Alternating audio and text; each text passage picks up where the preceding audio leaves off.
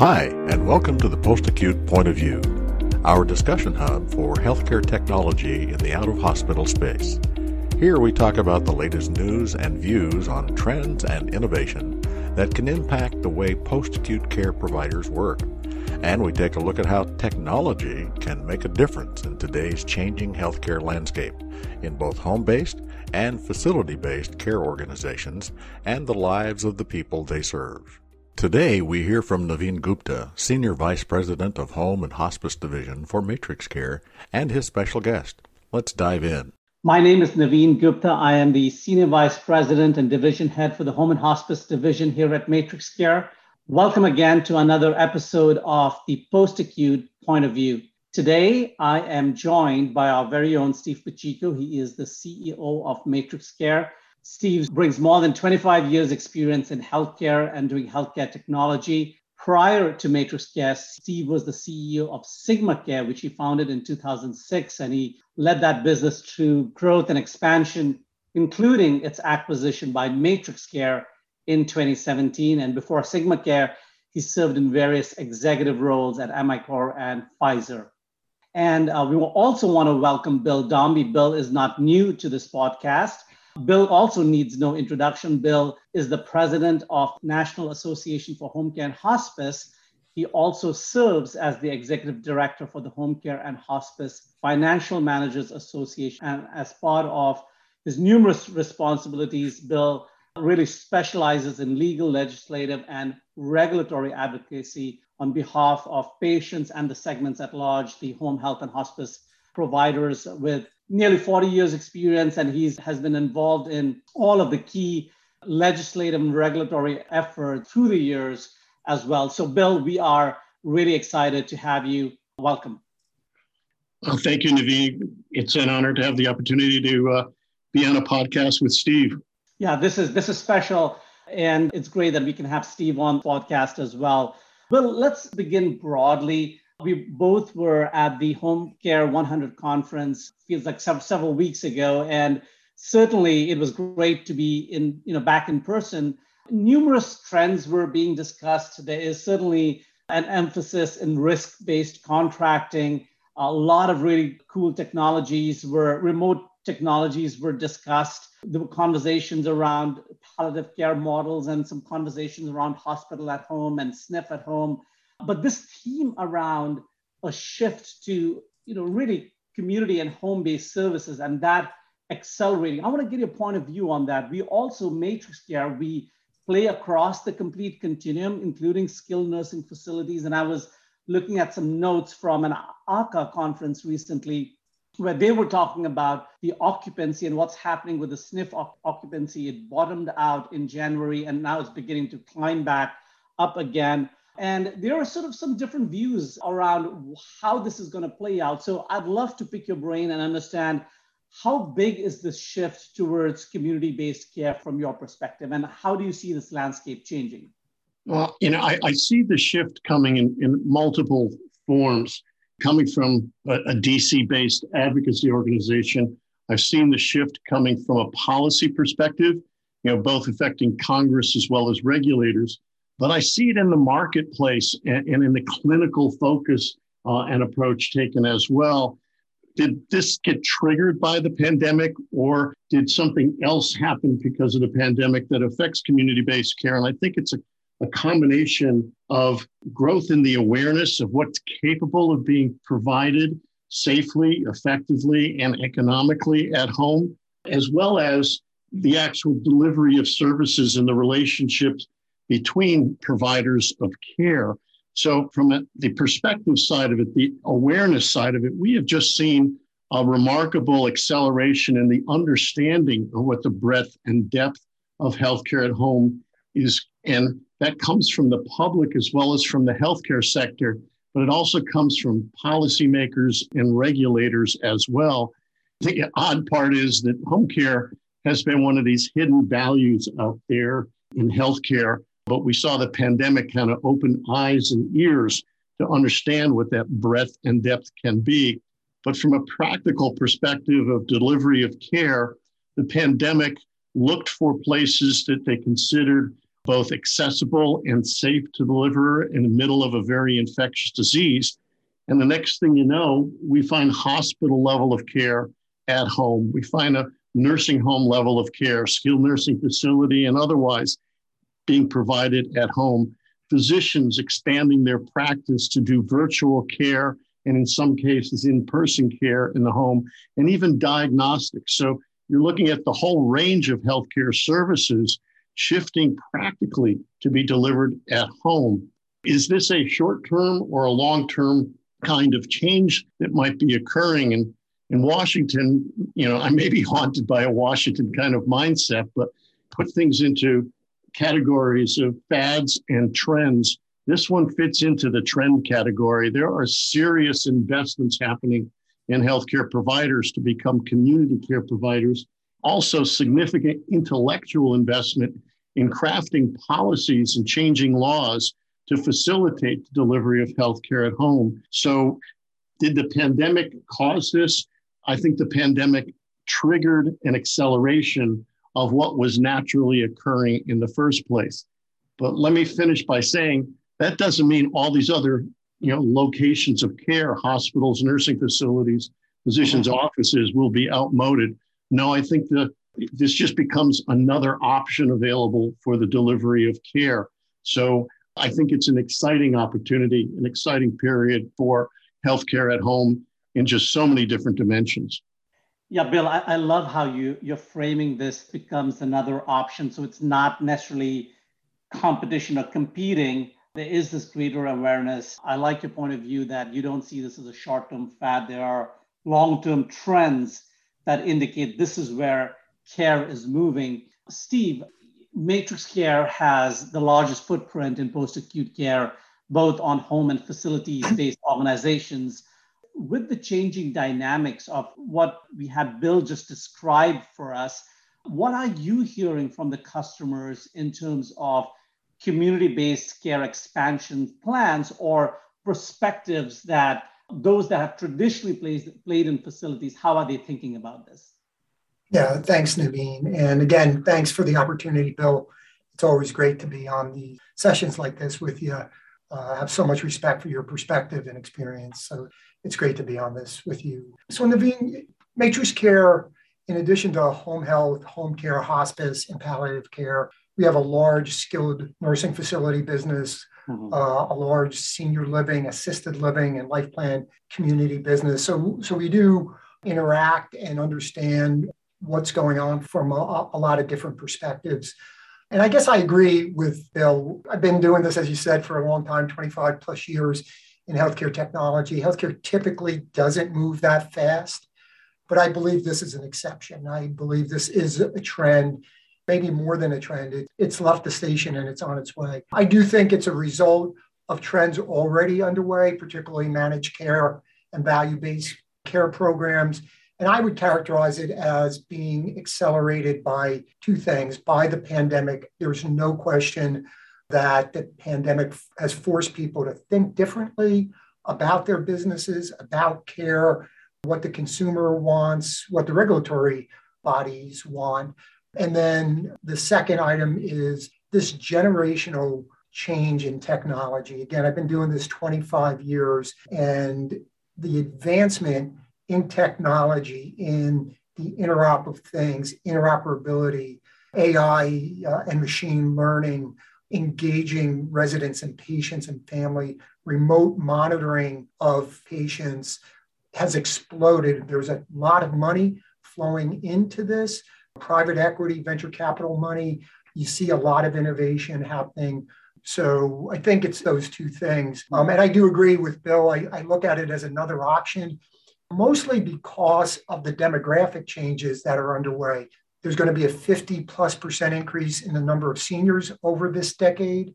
They're aging with higher acuity and they want to age in place. There's financial pressures across the system, whether it's CMS or Medicaid or individuals. Uh, and then there's a caregiver shortage. So you get all that. And I think the need for provider based care is only going to increase across all these, all these settings of care. Uh, but to, to get back to your question specifically, we again do see a lot of our customers developing or implementing pilot or piloting programs in community based care. That is underway. Mm-hmm. Uh, they are looking to extend into the home regardless of where they started. We see diversification of providers. So, nursing home businesses that are opening up home health and hospice. We see obviously home health and hospice starting private duty or, or home care businesses. We see senior living, assisted living businesses diversifying as well, building kind of informal networks to deliver care into the community. I use the term of the informal network. So we mm-hmm. hear, we talk to assisted living providers that will want to deliver a better quality of care, keep people in that setting as long as possible. And in order to do so, they need relationships with home health and palliative care and home care and hospice providers. And they're trying to narrow the number of agencies that they work with. You know, obviously, new models of care, they'll talk to the SNF at home. And then we see more and more providers going at risk for the care that's being delivered. I think one thing, and Bill said this before uh, in our conversations, the reimbursement pressures aren't going away. Mm-hmm. And one way to try to get better returns is to go at risk. It doesn't, it's not without its challenges for sure, but uh, you know, we see a lot of providers going at risk. So in general, providers, I think, are being strategic and smart about it, thinking strategically, not getting ahead of some of the reimbursement and regulatory changes, focusing on what they're good at. Some are specializing, but there's no question that this movement into community-based care is underway and we see it across our customer base. Yeah, Steve, really, really great perspective. You know, I, I, know we constantly talk about the pandemic and how that's accelerated certain trends, but also just hearing your view on the generational tech from a technology perspective as how you see this playing out. So providers are beginning to respond. They are diversifying, as you said, but also there is this narrowing of the referral network, you know, really providers wanting to take on additional risk for them to be able to play in this space. And you touched upon a little bit about the, the reimbursement models and not getting ahead. Bill, I, I know, so for those organizations and providers that are typically institutional in nature, and as they see this expansion into home and community-based models, you know, I think Steve is talking about that. We are, we are beginning to see this happening. I loved your presentation at HomeCare 100 where you talked about choose home proposal. If I were a brick and mortar, a traditional institutional provider, what steps should I be taking at this point in time as I see that care is beginning to shift? Are there any additional consideration or risks to be aware of? What would you say to those providers that have been traditionally institutional in nature? Well, I think the best advice I could offer would be to recognize that healthcare at home is a different business in almost every element of it, it's a different business, with maybe the biggest potential exception being patient population, because we are shifting those patients home. But it, it's different from a staffing perspective, from the nature of the financials, the scheduling of care, uh, the reimbursement models, and even how you get your business. If you're a bricks and mortar entity, yeah, you're going to try to get capture referrals from your own operation but it probably is necessary that you get referrals beyond that. And then, even in terms of issues of oversight and risk that's there, staffing tends to be a combination of full time staff and part time staff on a visit basis. Financials need to look at the cost of time that involves going between one patient's home and another patient's home as just mm. one illustration scheduling often is a big financial factor as well as a staff availability factor. You really don't want to set up a scheduling so that Mary Smith has to drive 25 miles to her next visit when you could organize it so she takes a shorter path to a patient who's closer. But uh, the reimbursement models, episodic versus per diem uh, compared to the nursing homes, and then that partnering with many others in the community relative to referrals. So, I mean, we're, we're I think the first thing any bricks and mortar, you know, healthcare provider has to understand is this is not just something you plug and play. You don't just say to your staff, well, you're now going to start caring for people at home. And one of the things that stands out on the staffing side, and this is very, very important, is that you're sending someone out on their own into the field. And yes, you could have virtual connections, you know, on a real time basis, but still that nurse in someone's home is an independent, you know, practitioner at that point, and you need to have a competency level that recognizes the judgments are going to need to be made. Sometimes too quick to call a, a supervisor and say, "What do I need to do?" It's certainly distinct from going to down the hall to the nurses station in the hospital or in the nursing facility and saying to a, an RN, you know, come quick with me to see this patient. We need to do something. You need somebody who's got a high level of competence and confidence in this care that you're going to be providing. That is a special professional in doing so. So, if once you start with saying it's different, that opens up the pathway to learning everything you need to know about doing it correctly. Quality of care, outcomes, and all still matter, but how do you get there? You know, it may be a different approach than you might take in an institutional care setting. But most humans kind of cause problems for themselves when they start off saying, Oh, I, I know that I've, I've done this kind of stuff before. And then they start following their intuition rather than recognizing they may need to be students before they are there actually delivering care. There is so much to learn uh, about what healthcare at home is all about, but it's so rewarding to do so. So, best advice eyes open, ears alert, and don't hesitate to admit you need to know more when taking action.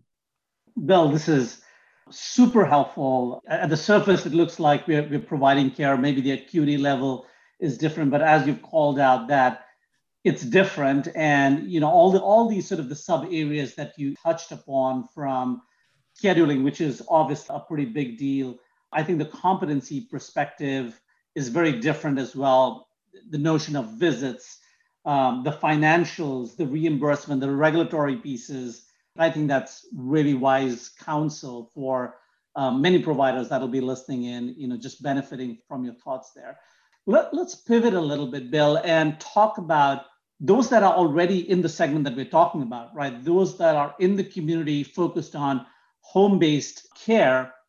So we know that there are favorable tailwinds, right? Whether it be the aging population, which Steve, you talked about, there is this general preference for aging in place. Even if you look at just the patient flow from the pre COVID baseline, referrals to the home are up 116% from pre-COVID baseline, skilled nursing about 10 points below that. How should those providers that are traditional, maybe home care, home health, hospice, doing palliative, how should they be preparing for this sort of acceleration of patients into that care setting? Who will be the winners? Who will be the losers? Would love to would love to understand from you, Bill. How do you see this? Well, the one thing that I would be continuing to have in the front of my brain as we see this acceleration of healthcare at home is that quality and patient outcomes still matters, if not matters more than ever. So the greatest step in preparation then you know, is in delivering those high quality services and achieving the best outcomes for the patients and being able to then present that in terms of the value of care at home, the efficiency, the efficacy of care at home, because payors like managed care plans, they don't just want to take a home health agency to deliver care. They want an effective home health agency, and they're looking for evidence to support that. But from an overall operations perspective, one thing we've been watching is the degree to which horizontal integration is occurring. And what I mean by that is the home health agency also operates a hospice and a non-medical home care program and is engaged in palliative care may do infusion therapy or pediatric private duty nursing so that it becomes you know, essentially a, a one-stop shop for its relationship with payors and with other parties to healthcare. So for referral purposes, but also for finding yourself in a network with managed care, horizontal integration seems to be very important. But not necessary, though, that you have to jump and say, I need to acquire and directly have these things. The other option is a close partnering with those other parts of healthcare at home. So that, that freestanding home health agency may have a place in the future, but it has a better place in the future if it has ready, willing, and able partners along the horizontal you know, spectrum to deliver other healthcare services at home. The patient doesn't want to go through a constant transitioning from one company to another while in the home setting. So, you know, you would think if you put patient first, you could see it. So the patient who leaves the hospital and is getting restorative therapy services from the home health agency and then is transitioning to a Medicaid home and community based services program for continuing personal care supports. You know, that transition has, has a lot of costs, but a human cost, even to the patient who would love to continue with somebody they think is delivering quality care. The last thing to mention, you know, in, in terms of what's going on and who's going to be a winner or loser and how best to deal with such things as consolidation is workforce. You know, the greatest pressure on healthcare at home today is a workforce where the demand exceeds the supply. And that's in variety of disciplines, nursing, personal care, home care aides, and the like. And so a strategy for being a winner and one that helps deal with the integration and looking to partnering is taking whatever steps necessary to acquire and retain a high quality workforce. One weakness in healthcare at home has been the retention rates, the turnover. So, as a business, the strategy has to include what are the best actions taken for recruitment and retention in a climate where there's not enough workers to go around. If you want to be a winner in the business overall, you got to be a winner in getting that workforce to come work for you.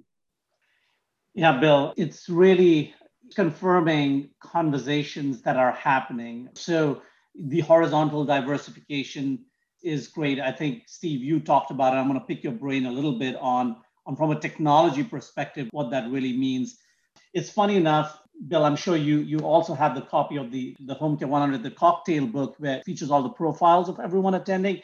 And I maybe I, had a lot of time, so I, I, went through almost every page, and I was reading about the, the questions that I asked of every individual. One is something about I'd like to share, and the second point was about I'd like to learn.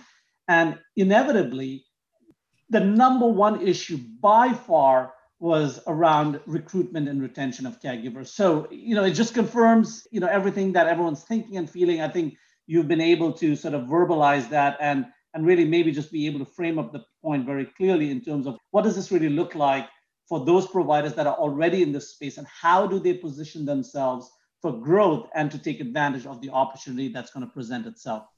Steve, I know uh, it just so happens you and I had a conversation earlier this morning. We were talking strategy, Matrix Care, innovation and technology company. So when you look at technology, you see these trends that we've been talking about. Providers either in community-based settings and expanding out, or they are in facilities and they're expanding out. What are some of those key technology considerations organizations should keep in mind as they explore this shift? And what does it mean in terms of technology spend? Sure. And know, I'm just picking up on some of the things Bill talked about because I think we focus our innovation around these two issues of, and I'm using Bill's words, acquiring and retaining a high quality workforce and quality and patient outcomes. We believe as well that providers that deliver high quality and strong patient outcomes will win. And you need to retain a high quality workforce. So, those are the cornerstones of where we focus innovation. We think on that second point about quality and, and patient outcomes, we think that risk will continue to be passed down. It's going to be two sided risk, both clinical and financial. And we believe, Navin, that efficient care is high quality care, and efficient care enables higher workforce engagement, and higher engagement is going to lead to retention of that workforce. So, so we really focus on, on these two things of risk and efficiency. And that's again, at the center of how we think about the business risk and efficiency on risk, enabling the, the providers or understanding that there's a time component, you know, in the referral. If we can get them information early, can they be informed clinically and financially about that, you know, earlier, earlier into the process? We see as opportunities. And then informing the intake, admission, and care planning process. So the discharge starts before the admission, at, at admission, or before the admission, and how to capture more clinical information, social determinant of health information, and hmm. pass that through, drive that through the admission, care planning, and discharge process. Mm-hmm. These are things that will help manage risk, right? So you have you're informed early, you take that information and drive it through that whole care process. You embed predictive analytics. We look increasingly that our EHRs are data assets, mm-hmm. and we want to help identify potential changes in health status that might lead to a rehospitalization or might lead to a fall with an injury or other adverse event. We think we can predict that and provide that information to the agency that will then make those caregivers more effective. So, those are some points of helping to manage risk. On the efficiency side, again, we think efficient care is higher quality care. We think that the admissions process is, is can be streamlined. We want to focus on making caregivers more efficient, usability, great workflows. Bill talked about, about enabling as somebody moves through moves through the care continuum. We call that warm handoffs. We want to enable warm handoffs virtually. Historically, warm handoffs have been two people touching, right, talking to each other. We think that's a labor intensive, inefficient model. We want to enable warm handoffs virtually and it's a great point, Bill, that you made. The cost to the patient, not just to the provider organization, is significant as well. And then uh, a lot of focus on training and onboarding, both initially and, and going forward. So when we think about those technology considerations, so much of it is about the workforce issue. And it's interesting, though, not only is the business different, but the technology demands of delivering technology in the home are higher and different than what they might be in a skilled nursing environment or assisted living, precisely because of what you said that person's out there by themselves. If there's any challenges with the technology, from you know how do I do something to anything else, they're out there on their own. So we see that our bar for delivering technology, we have to be even better at delivering technology in this market than, than maybe what we, what we saw on the facility based side. We think things like Navin, remote monitoring mm-hmm. uh, is an opportunity to disconnect the collection of important patient information from an encounter with a clinician. Today, most clinical information is captured when a patient is standing in front of a clinician. I think there's opportunities to begin to break that model and capture this information on an ongoing basis and point the clinicians to risk or inform their interactions to make, again, to make them more effective. Big focus on usability is another technology dimension. Yeah. Training services are a handful of things we're doing to address that workforce issue. And then beyond that, interoperability, been talking about this a bit you know the agencies aren't doing it themselves uh, and you need really really strong interoperability data and analytics but it's a whole solution. And Navin, we we believe there's product technology services and the company. The company's got to be stable. The company's got to have a strong vision for the future. The agencies need to feel confident that we're going to innovate that we understand where the market's going. And we're not just the right partner for today, but the right partner over time. And that we are a partner. We're accessible, we're available, we're open, responsive, we're consultative, we listen. So those are culture things. And though it's partly technology, it's partly culture within an organization like Matrix Care that, that you know, Navin, I, I spend a lot of time on because I think that is the secret sauce in being responsive and delivering great solutions to Bill's members. Yes, Steve, I, I loved, you know, I know my question was more of a technology question. I loved you didn't just rattle off technologies, right? Because, you know, just framing it in terms of the implications of the trends that we've been talking about to risk and efficiency and high quality outcomes, thinking in terms of labor, and then thinking about the tech to support it, which is great, right? So we talk about remote patient monitoring, all of the usability tools, training, the richness of interoperability to make transitions easy, and then the culture that sort of undergirds all of these things in terms of forming these tr- trusted partnerships and relationships. So thank you, Steve. Really, really helpful. Bill, I'm going to toss my final question to you. I know you you address in one sense the brick and mortar or institutions, what they should be thinking about, and then talk to those that are already in home and community-based services, you know, what they should be thinking about. As you know, there are a number of technology partners and vendors that are innovating in this space. There's, there's also sort of legislative support for whether it be for telehealth, et cetera. But from your vantage point, you were to speak to all of these technology players that are there that are supporting this segment that we're talking about. What is your message to them? What would you sort of challenge them to?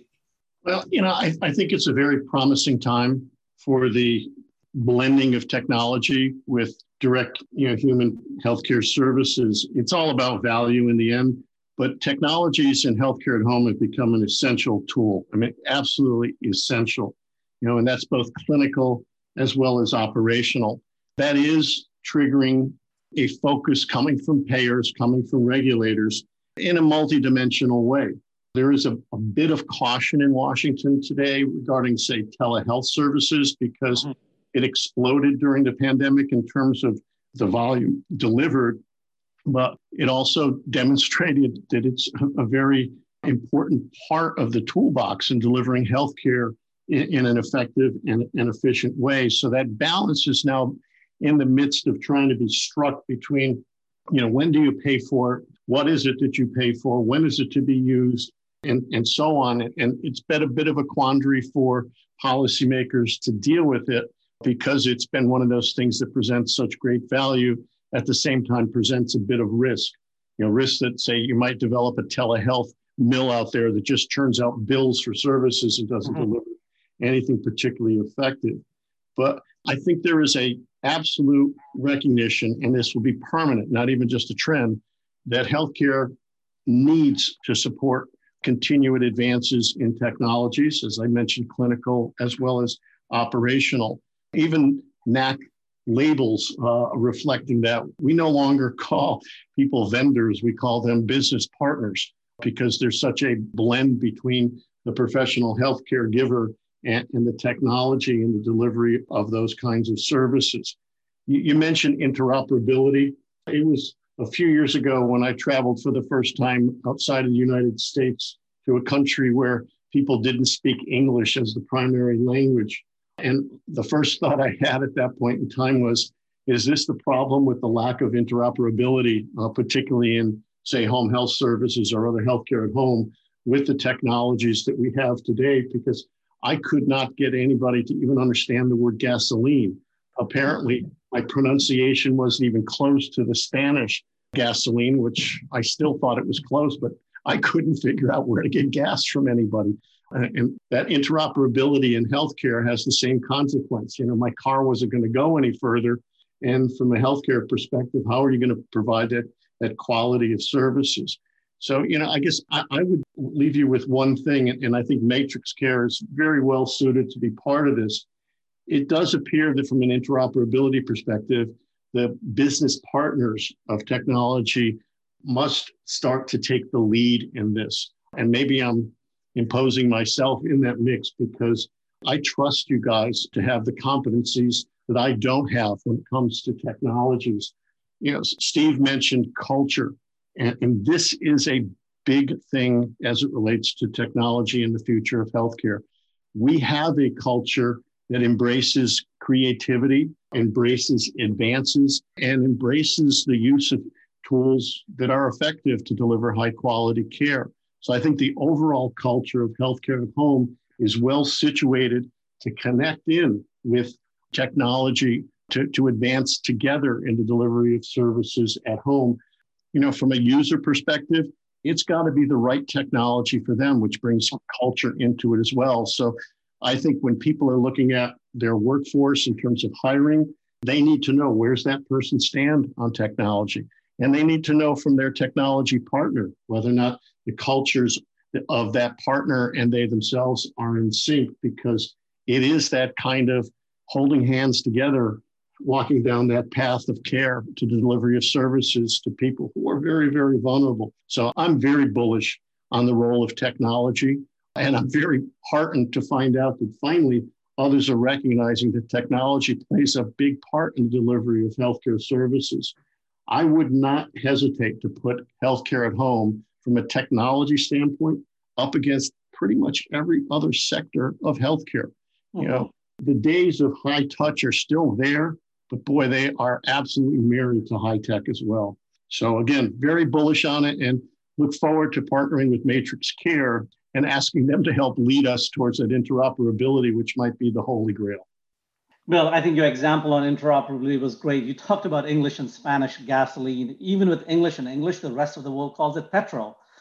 so, so, so there's differences right there. So to your point about being able to you know create the interoperability infrastructure and also i think words matter not calling vendors but business partners i think that's a great way to frame that as well to say that the role that we as matrix care and our peers within the organization that are crucial in providing technology to providers as this acceleration and shift is happening. And, uh, and i share the sentiment with you and i'm confident steve shares this sentiment. We are also very bullish about what we see happening as how care is changing and as how the trends and providers and patient client expectations, all of that are transforming, and we've got huge roles to play. So thank you very much, Bill. We really appreciate you taking time. And Steve, really, really also appreciate you making time for us. This is always excellent. Uh, I know how incredibly busy you know, the two of you are. This will serve the community at large, the providers, the users, folks that are really invested in this space. So thank you again. Thank you, Navin and Bill. Great, great sharing the, the time. Uh, I, I thoroughly enjoyed it. I'm open to more of these if you are too. Same. That concludes the latest episode of the Post Acute Point of View from MatrixCare. We have a lot of guests and topics coming up that you won't want to miss, so be sure to subscribe. If you've enjoyed today's podcast, and if you have a topic you'd like us to discuss, leave us a review. To learn more about MatrixCare and our solutions and services, visit matrixcare.com. You can also follow us on LinkedIn, Twitter, and Facebook. Thank you for listening. Be well, and we'll see you next time.